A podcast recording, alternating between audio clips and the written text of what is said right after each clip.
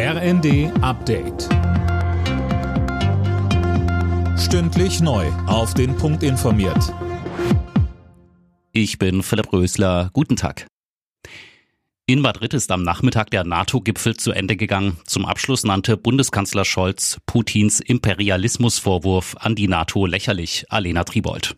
Tatsächlich ist es Putin, der Imperialismus zum Ziel seiner Politik gemacht hat. Die NATO ist eine defensive Allianz und für niemanden eine Bedrohung, sagte Scholz.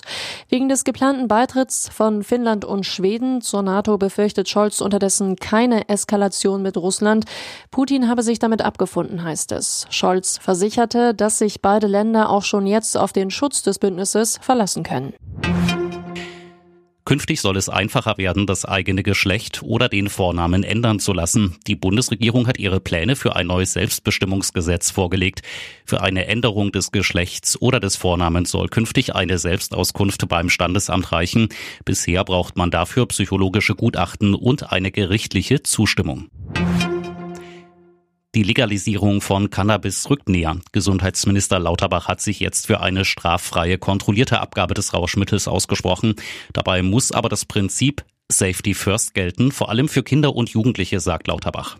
Weil wir eben wissen, dass junge Menschen, die Cannabis konsumieren, sehr häufig auf der Strecke bleiben, was ihre schulische oder ihre berufliche Ausbildung angeht. Also der Cannabiskonsum ist für Jugendliche und insbesondere für Kinder keine Kleinigkeit und kann ein Leben zerstören, bevor es richtig angefangen hat.